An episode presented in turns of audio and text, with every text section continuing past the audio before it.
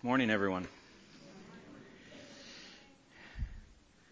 We are on week four of our Joseph series, which I'm still thinking is seven weeks, but we'll see how it goes. And uh, we're into Genesis, uh, the very end of Genesis 39 and Genesis 40. And so if you want to turn there in your Bibles uh, or tap there on your phones, however you get there, that's great. If you are here today and you don't have a Bible, there should be one near you. And if you don't own a Bible, you can take that one with you. It's yours. Um, we want you to have one. So, so far, as we've been following along in the life of, life of Joseph, he has been sort of a roller coaster kind of life. And I don't know whether your life has had seasons when it feels like you're in this roller coaster. Joseph is kind of favored son, top of the world, you know, having dreams about his family bowing down to him. And uh, then he's thrown into a pit and sold into slavery. And uh, then he's kind of rising in the household of Potiphar. He's in charge of all the slaves. Potiphar doesn't worry about anything because Joseph's in charge of it. He's got things, I mean, he's not at home. He's in Egypt, but he's got things going pretty well. And then he's thrown into another pit. He's thrown into prison uh, for allegedly, you know, assaulting Potiphar's wife, which we know wasn't true. And so this is Joseph's life, up, down, up, down, and he's now, as we're looking here, in the prison. We're at another low point in Joseph's life. But the message, I think, of Genesis 40 and what we're going to look at today is a message of perseverance and who Joseph is as a person of God, a man of God, and who we can learn from and who we take example of and who we should be as children of God.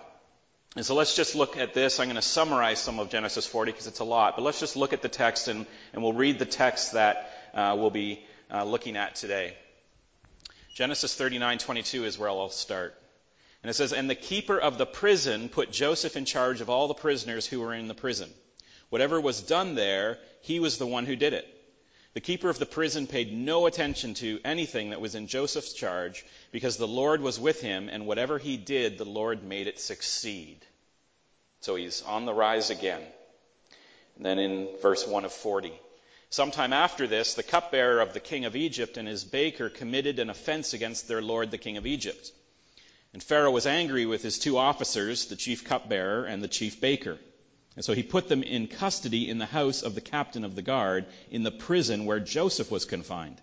The captain of the guard appointed Joseph to be with them, and he attended them, and they continued for some time in custody. And one night they both dreamed, the cupbearer and the baker of the king of Egypt, who were confined in the prison, each his own dream, and each dream with its own interpretation. When Joseph came to them in the morning, he saw that they were troubled, so he asked Pharaoh's officers who were with him in custody in his master's house, Why are your faces downcast today? And they said to him, We have had dreams, and there is no one to interpret them. And Joseph said to them, Do not interpretations belong to God? Please tell them to me. And, then the, it goes on in the chapter there to describe the two dreams. And for the sake of time, I won't, and we won't be spending time on the dreams, but you know, there was a vine for the cupbearer and three branches, and the cupbearer squeezes the grapes and gives the cup to Pharaoh, and he wonders what that means. And then for the baker, there were three baskets on his head, and they were full of bread that was for Pharaoh, but birds came along and were eating the bread out of the basket that was on his head and uh, he didn't. He, neither of them knew what they meant, and so Joseph uh, knows that the cupbearer is going to come out of this well, and uh, not so much with the baker. It's not going to end well with the baker. Um, you know, he was very optimistic, but birds pecking at your head and stuff. I don't know why you thought that was a good dream, but. Um, but Joseph goes on to tell, as he, as, he, as he interprets the cupbearer's dream, he says in verse 14, Only remember when it is well with you, because he knows it's going to go well, and please do me the kindness to mention me to Pharaoh, and so get me out of this house. For I was indeed stolen out of the land of the Hebrews, and here also I have done nothing that they should put me into the pit. And so this is where we're at with Joseph, right? This is how he's feeling. Even as he's rising in the prison, I mean, I guess it's good that you're at the top of the pecking order in prison, uh, but you're still in prison. You're still in the pit. And uh, and uh, he he feels like he needs to get out of here because he's wrongly imprisoned. And so this is the circumstances. He is literally in a pit, and I have a picture of the pit, uh, that very much like what he was in. This is the prison under Caiaphas's house. This is actually the prison Jesus was thrown into on the night that he was betrayed. Uh, so Uh, this is what a prison looks like, and they've built stairs in there to let the tourists down, but normally it would just be a hole with a ladder, and you get thrown down into that pit, and that's your prison. Um, you know, welcome to uh, first century justice. And uh, so he's in a pit, and he's falsely accused, and he's alone, and he's forgotten. And then he's forgotten again by the cupbearer. And so when you just think of the circumstances that Joseph is in, it would be easy for him at this point to give up. It would be easy for him just to call it quits on the whole thing. And as we look at the time that Joseph spent in prison here, I think there's three things we can see that the writer is communicating to us about Joseph in the text that we have to take heart for ourselves. And it's, and it's about this, and this phrase will keep coming up this week as you do your homework in the handout. Despite his circumstances, right? As, as Luke um, talked about his grandfather, despite his circumstances, Despite his circumstances, Joseph remains self disciplined or self discipled. He remains other focused and he remains God glorifying. And I think that's what we have to look at today and look at in the text here is despite circumstances, people of God remain self discipled, other focused, and God glorifying. So let's look at this first one self discipled or self disciplined. says there that the keeper of the prison put Joseph in charge of all the prisoners who were in the prison, and whatever was done there, he was the one who did it. He, he did all the jobs in the prison that needed to be done. And the keeper of the prison paid no attention to anything because the Lord was with him and the Lord made him succeed. And so Joseph here, as he's in prison, falsely accused, continues to serve well, even in the worse circumstances than before. He thought he had it bad as a slave. Now he's a slave that's been accused of abuse and is in prison for that offense. And so he's in even worse circumstances and he is serving. And we see here that on arriving in prison, he makes himself useful to the guards immediately. And he's so useful and trustworthy that the warden doesn't even pay attention to Joseph and the things under his charge. And then a little later, we'll see that when two high profile prisoners show up, this warden immediately gives them to Joseph to look after. So when these two officers, the cupbearer and the baker, show up, they're in Joseph's charge. He almost certainly has no one else that follows God with him in prison. I mean, he may be physically confined with dozens of prisoners, but he's ultimately alone. There is no encouragement for Joseph to be found from others. He's a Hebrew alone in an Egyptian prison. He is far from family and far from friends and far from fellow Hebrews. But it says the Lord was with him. Not other people with Joseph, but the Lord. And what can we imagine that means? Was God with him in more dreams? Is that how God was with him? Possibly. God could have been giving Joseph more dreams or speaking to him in visions. Certainly, we can imagine that Joseph was praying. I mean, what does it mean when the Lord is with us? It means that Joseph in prison alone still has the Lord with him in prayer. He can still pray and communicate with his God.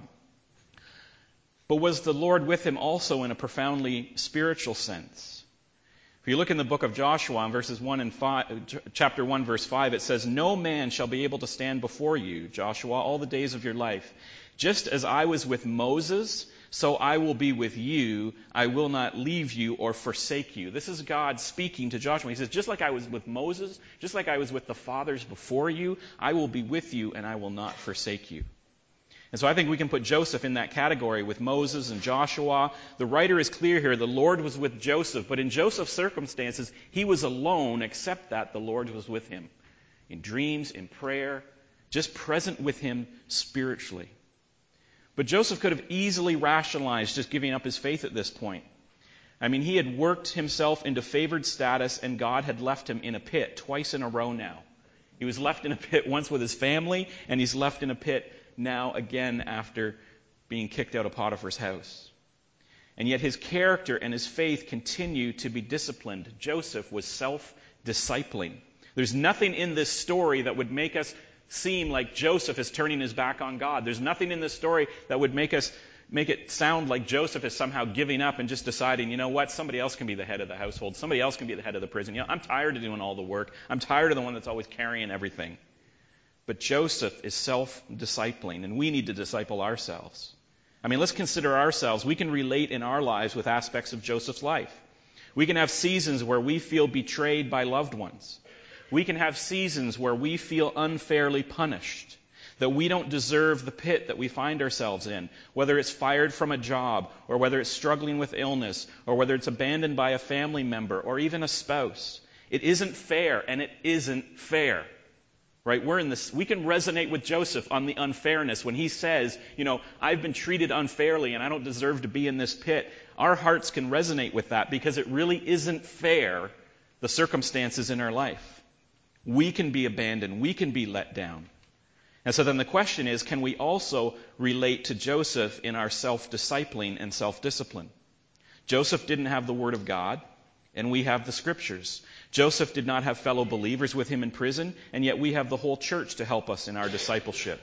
And we have cell phones and instant messaging. I mean, I'm sure that Joseph would have loved to be able to send a tweet right there while he was in prison, right? Like if he could just immediately contact his father or his brothers. But he had nothing. He had no contact. And we are blessed with the Word of God. We're blessed with the church. We're blessed with disciples and people that can help us. We are in constant contact with each other any time of the day or night. We have the Holy Spirit and we have Jesus Christ. John 14:23 says Jesus answered him, "If anyone loves me, he will keep my word, and my Father will love him, and we will come to him and make our home with him." And so we can feel like Joseph, like we don't deserve to be in the pit we're in, and we can relate to Joseph in that sense, but do we also relate to Joseph in his self-discipline and his self-discipling? Joseph continued to walk closely with God. If we look at this in the New Testament, 1 Peter 1, 5 to 6, and there's sort of parallel passage here for the first two points. He says to, Peter says, writes to the believers, he says, For this very reason, make every effort to add to your faith goodness, and to goodness knowledge, and to knowledge self control, and to self control perseverance, and to perseverance godliness. That's an interesting phrase there. Peter says, add to your faith. So there's something we're supposed to be doing. We come to God, we know who Jesus is by faith, we have faith in God, and that's where our whole relationship starts. But then Peter, very interestingly, here says, make every effort, so he's talking about work here, effort, to add to your faith. And, and then he lists all these things that you add goodness and knowledge and self control and perseverance and godliness that we are supposed to add by discipleship. How do we do that? How do we add to our faith? Well, we talk about that all the time here at Lakeside, right? We have we, we've put forward five clear ways to be self discipled or self disciplined. And do you remember this slide, the five ones, right? We talked about this last year. It was orange, it was bright, it was easy to remember. This is, this is adding to your faith.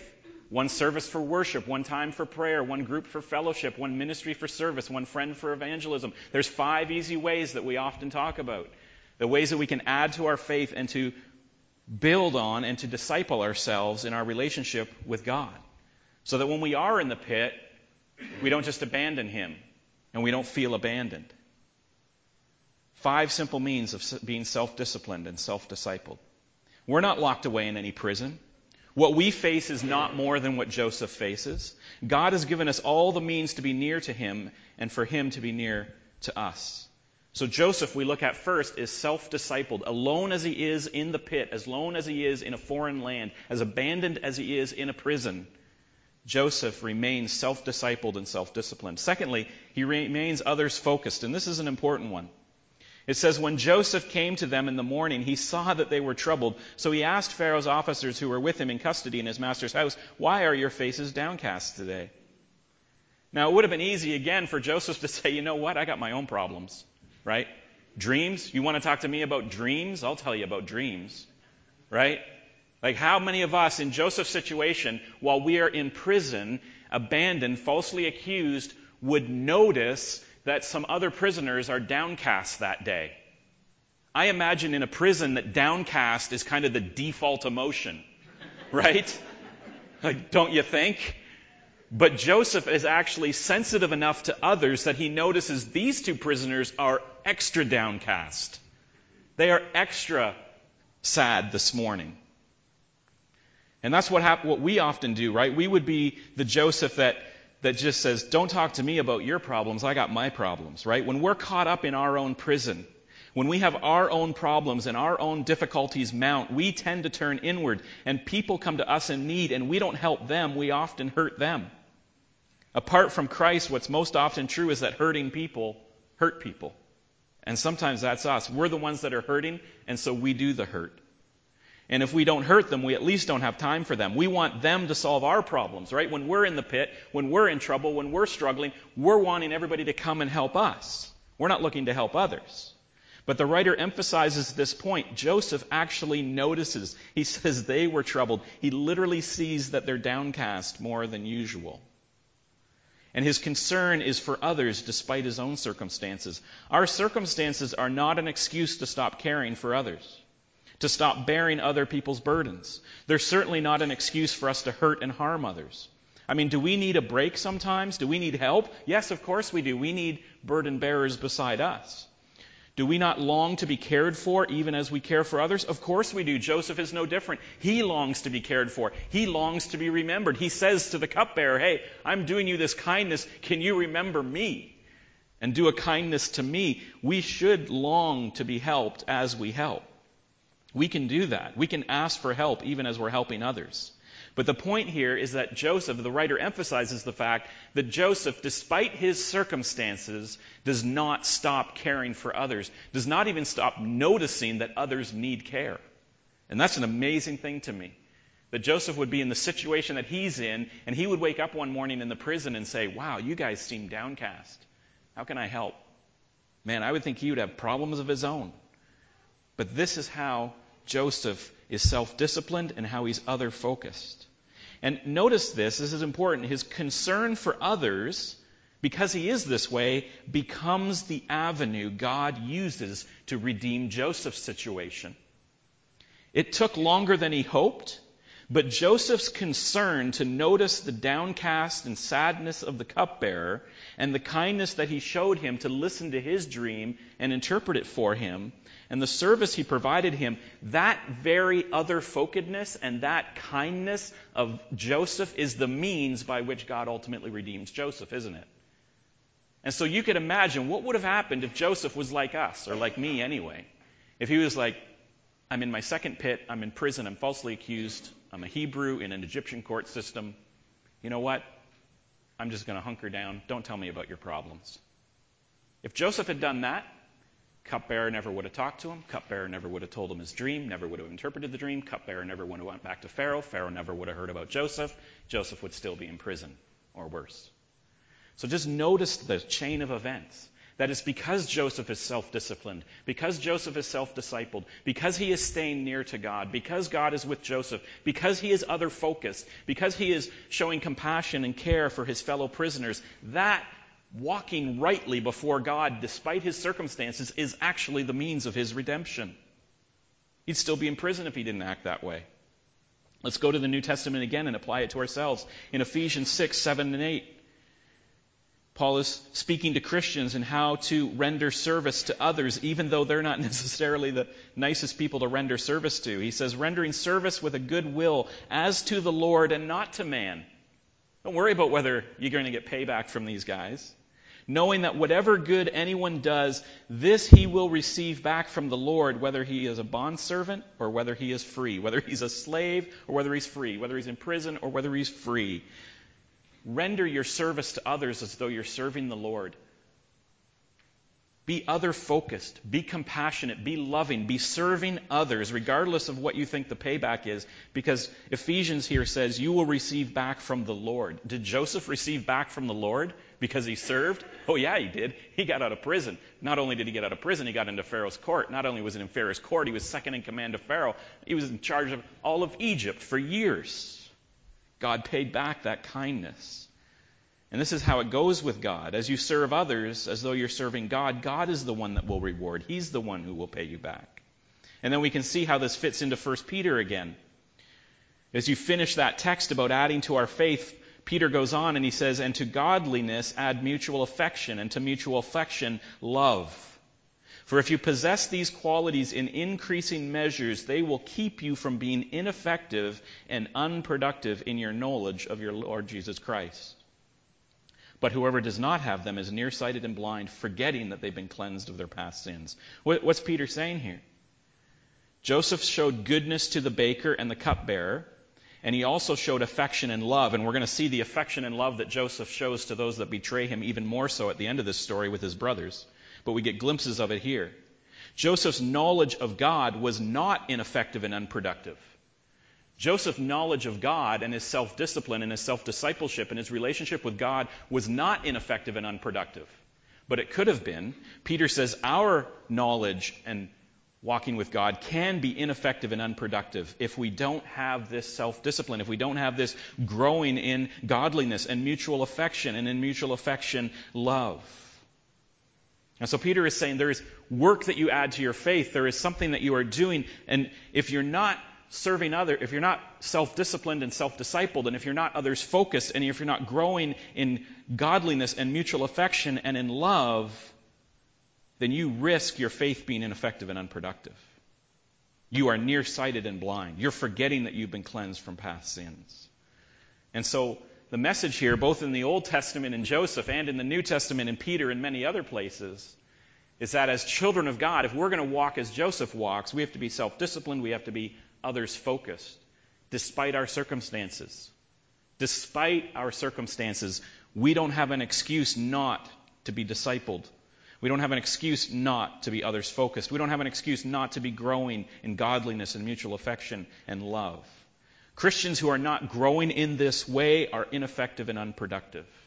God has very little to work with if we are not walking with Him.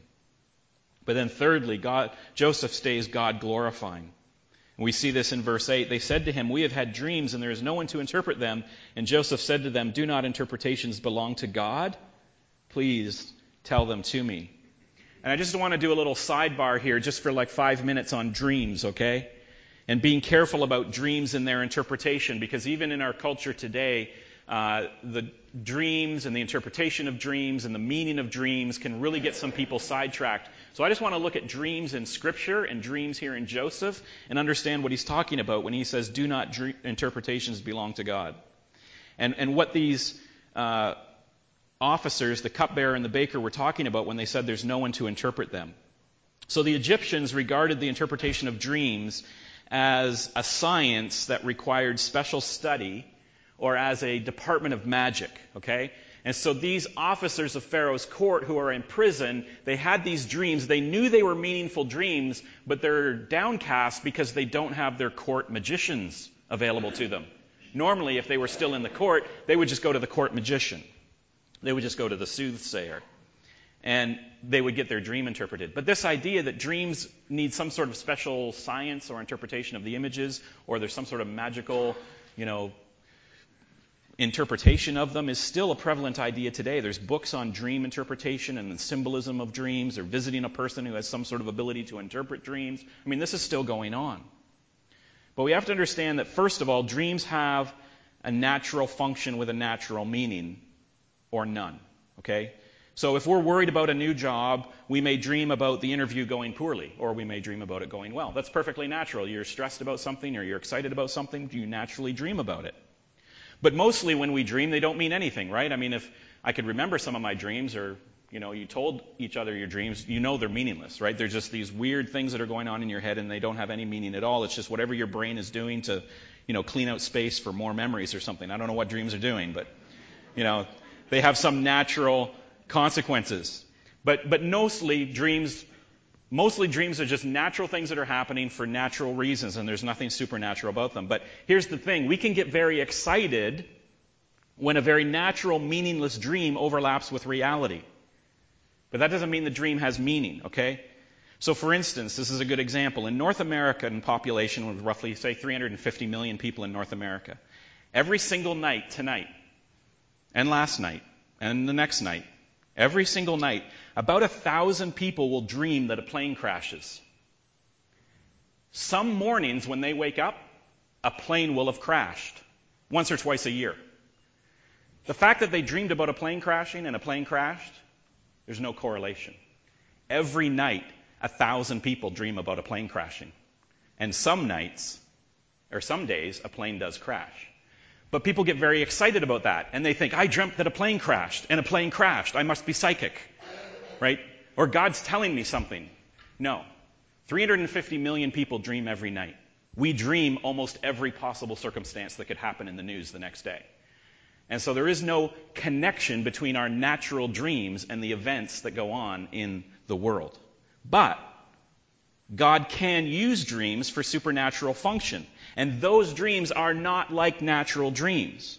And we have examples here in Scripture, in Joseph, in Genesis 40, and other places. The cupbearer and the baker understand, knew these dreams were different than their normal dreams. And I think we still have those dreams, that we know are dreams that are different than just normal natural dreams. But when we have those dreams, we have to understand that those dreams need to be interpreted by God. The cupbearer and the baker here, the situation that they were in, uh, in prison, the similarity to the dreams that they had, the fact that they were not dreams about anything normal going on. It wasn't just dreams about them baking a normal cake or pouring a normal bottle of wine. They were deeply symbolic and they were disconnected from reality. And then they said there's no one to interpret them, thinking that the court magician would have to interpret these dreams. So when you have dreams in Scripture and we see the interpretation of dreams, you can think of Daniel, you can think of the, the visions that he had of the statue, you can think of all of those things. There's a difference between God given dreams and natural dreams, and we can't be confused by those things. And when you have those dreams, Joseph makes it clear here for us the interpretation of actual God given dreams, dreams with supernatural meaning, belongs only to God. The interpretation of dream is only His, by His messenger. Only God can interpret His own word by His people or His prophets. And so, I'm not big into dreams, and I'm not big into the interpretation of dreams. You're getting that picture from me. I'm not saying that God can never speak through dreams, but I think you know the difference between a natural dream and a God given dream. And when God gives a dream, He gives the person to interpret that dream. But it's His interpretation. It's not by symbolism, it's not by message, it's not by science, it's not by magic, it's not by soothsayers or anything like that. It's by God. So just be careful how you, I just put that out there to be careful how we deal with dreams. Because I know that that is still prevalent in our society today, and we have to be careful that we do not confuse what is a God given dream and what is God's given word versus what is simply natural or even unnatural or mystical interpretation of something that has no business being interpreted or something that we should follow. But getting back to Joseph. They said to him, We have these dreams and there's no one to interpret them. And Joseph said to them, Do not interpretations belong to God? Please tell them to me. And so notice here, the idea is that we get the sense from the writer here in, and later on with Pharaoh, he says the same thing. Joseph doesn't take credit for his ability to know dreams. Joseph gives God the credit for his gift. And what I take away from that is that it's an opportunity here for Joseph to introduce God into the lives of these, the cupbearer and the baker, lives introduce God into people who in need first by showing them our own faith. And this is how I apply this. We have to keep the attention on God in our own lives and not on ourselves. Joseph was self-disciplined and self-discipled. Joseph was others focused and others compassionate despite his circumstances. And in his life, Joseph kept the attention on God and not on Joseph. It wasn't about, oh, you know dreams. Yeah, I can interpret dreams. Don't you know I'm a great dream interpreter? No, he says God is the one who interprets dreams. It's him who's going to get the glory for it. It's him who's going to get the credit. Not Joseph, but God. These Egyptians, they only knew magic and superstition. They don't know God. And as we are going out into the world, there are people that only know magic and superstition, or they only know, you know, psychology or philosophy or false hopes or, you know, their particular worldview. They don't know God. But Joseph, as he interacts with these two Egyptians who know nothing but magic and superstition, he's bold and he says, Hey, God is the answer to this problem that you have. Why are you worried that you can't talk to your magicians? It's not the magician that you need anyway. It's not the court soothsayer. You need God in the first place. So don't be worried about that. Tell me your dreams. God can help you.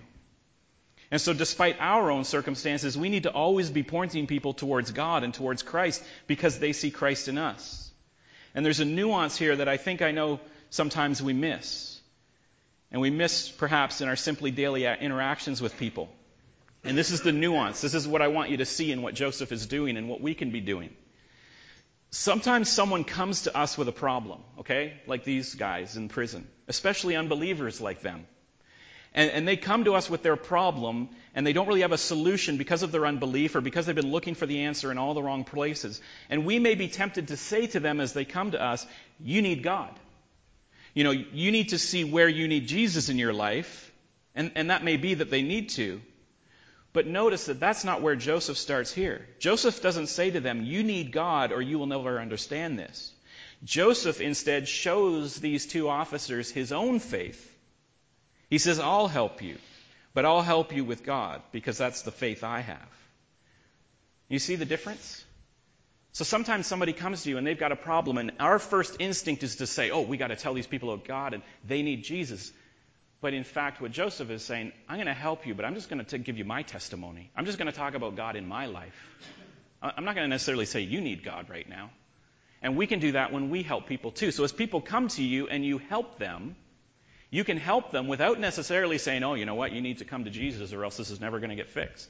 You can say, I can help you because of God who the, the, faith that I have in God, because of the relationship that I have with Jesus Christ, because of the spiritual gifts or the compassion or the whatever that's in me that comes from God, I can help you, and God is helping you through me and you tell them. That's the point here. Joseph actually says, I'm doing this because of God. It's God that's interpreting your dream. And as we help people, we can say, you know what? The love of Christ compels me to help you. You know what? I'm, and somebody says to you, it's like, I can't believe you've been so kind to help me out this way. You say, you know what? It's not me, it's God. I, I wouldn't on my own normally be this kind. It's because the love of Jesus is in me that I do this. Right? Yeah, you're all laughing because you know that's true about me. Right? There's no way I'd lift a finger to help any of you people. But it's true. And so that, that's, that's the nuance that I want you to see here. It's not you come on full force and say, you need God, you need the love of Jesus. No, just serve them and help them and, and help them with their problem. But use your lips to tell them it's because of God, it's because of Jesus that I'm helping you. And that will get God into all your conversations. It'll get God into all those situations. Don't, when you help them, you know, move their house and say, oh, thanks for your help. You're such a great guy. Say, yeah, I know. I am a great guy. I really helped you out there. Say, you know what? It's not me. I helped you move because Jesus changed my life, and I feel it's my job to help other people because he changed my life. You know, you can say something like that. Like you just get God into your conversation. Stay God centered. Stay God focused. The point here is that Joseph doesn't become self centered. He stays God centered. He stays God glorifying in everything that he does. He says, I'll help, but it's God that's interpreting the dream. And these people are probably thinking, God? Like, what are you talking about? These are Egyptians. They don't know anything about the God of Joseph. Doesn't matter. They take his help. In chapter 41, he does it again. Pharaoh says, I heard you're a great interpreter of dreams. Joseph says, No, not me, but God can do it. He's talking to the king of Egypt. He wants nothing, he is a God in his own mind. He wants nothing to do with the Hebrew God. Joseph says, No, I can't do it, but if you want to listen, God will do it. And so we have to keep God on display and Jesus on display in our lives for His glory. Our circumstances are no excuse not to be God glorifying. 1 Peter 3:15 says, "But in your hearts honor Christ the Lord as holy, always being prepared to make a defense to anyone who asks you for a reason for the hope that is in you, and yet do it with gentleness and respect." You see what Peter's saying there? He, he's got the nuance. He's saying, just be ready to give an answer for why you live the way you live. Why, why, do you help the way you help? Why do you have the hope the way you have hope? Why do you have the joy that you have the joy? People are going to ask, right? And just be ready to give an answer. Keep God on display and keep glorifying God. Just keep pointing to God. Keep pointing to Jesus. So those are the three things. Our, our circumstances are not an excuse to not be self-discipled or self-disciplined. We can't say, you know what? You know, my life is so bad right now. I got so many stresses. You know, it feels like God has let me down so many ways. Forget about church. Forget about small group. Forget about reading the Bible. Forget about prayer. I'm not going to do any of that stuff. You know, my life right now, when, when things are going well and I've got the energy and the joy, then I'll go back to that stuff. No, Joseph is in the worst possible situation in his life, and he never gave up being self disciplined and self discipled. He never walked away from God. Circumstances are not an excuse for us as Christians to not be self disciplined. Peter says if you forget that you're growing in those areas, then you have you're foolish and you're nearsighted and you're blind. Our circumstances are not an excuse not to be others focused, right? We need to be others focused. We have to be God glorifying, regardless of our circumstances. Through faith, we have access to God's Word. Through faith, we have access to His Spirit, His goodness, His knowledge, His self control, and godliness. Perseverance in those things manifests itself in mutual affection and love, which brings glory to God. So we can look at the circumstances of our life and we can think, you know what? I don't need to do any of these things. But the message of Joseph, certainly the message of Joseph in the prison, the message of the writer of Genesis 40, is that there is no excuse. It doesn't matter what your circumstances are. As children of God, who are indwelt by His Spirit, we are to be self disciplined, self discipled. We are to be others focused, and we are to be God glorifying in everything that we do. And we have the example of Joseph here for us this morning. And as you do your homework, there'll be more examples in that. Setting up next week, we look at Genesis 40, 20 to 23. It says, On the third day, which was Pharaoh's birthday, he made a feast for all his servants and lifted up the head of the chief cupbearer and the head of the chief baker among his servants. He restored the chief cupbearer to his position, and he placed the cup in Pharaoh's hand, but he hanged the chief baker, as Joseph had interpreted to them. And yet the chief cupbearer did not remember Joseph, but forgot him. Ugh. that did not end as planned, right? Not yet. So there's going to be more time to pass. There's going to be, Joseph's going to spend, it's hard to tell, it doesn't tell us exactly. We know there's 13 years between when he was 17 and when he rises at 30 to Pharaoh's court. And in that 13 years, he's a slave and he's in prison. He's in prison at least two years because the cupbearer forgets him for two years in prison. He's probably in prison for a few years before that. Let's say he's in prison five, six, seven, eight years. He's a slave for about five years. Circumstances are no excuse not to be self disciplined, not to be others focused, not to be God glorifying. Joseph kept it up year after year after year. And he didn't have the church, he didn't have God's word, and he didn't have great people like you to support him. We have all these blessings. We have no excuse. Let's pray. Father God, we thank you that your plan for us in the new covenant was the church. That you just didn't bring us to faith and then leave us abandoned, but that you brought us together as brothers and sisters in a family. Father, we are so grateful that it was your plan that your word would be preserved for us in the Old and the New Testament, that we can do exactly what we're doing today and look to it for wisdom and for truth and for light and for encouragement and for learning from your Holy Spirit. Thank you that we have so many spiritual gifts, that you have poured out your Spirit upon your church, that we have your Holy Spirit dwelling within us with our spiritual gifts in order to serve. Father, that we can gather in freedom on Sunday mornings and worship you and learn from you. And Joseph had none of this. And yet he walked faithfully and rightly and persevered despite his circumstances. And so, Father, I know that there are hard circumstances in this crowd today. I don't belittle or lighten any of them. And, Father, it's exactly because there are hard circumstances that people are going through that we need to walk closely with you. And so, Father, we take this as encouragement. If you were there with Joseph, if you were there with Moses, if you were there with Joshua, if you were there with Jacob, you are here with us. And we will walk with you, and you are walking with us. Father, help us to stay others focused. Help us to stay God glorifying, even in our circumstances. We pray this in Jesus' name. Amen.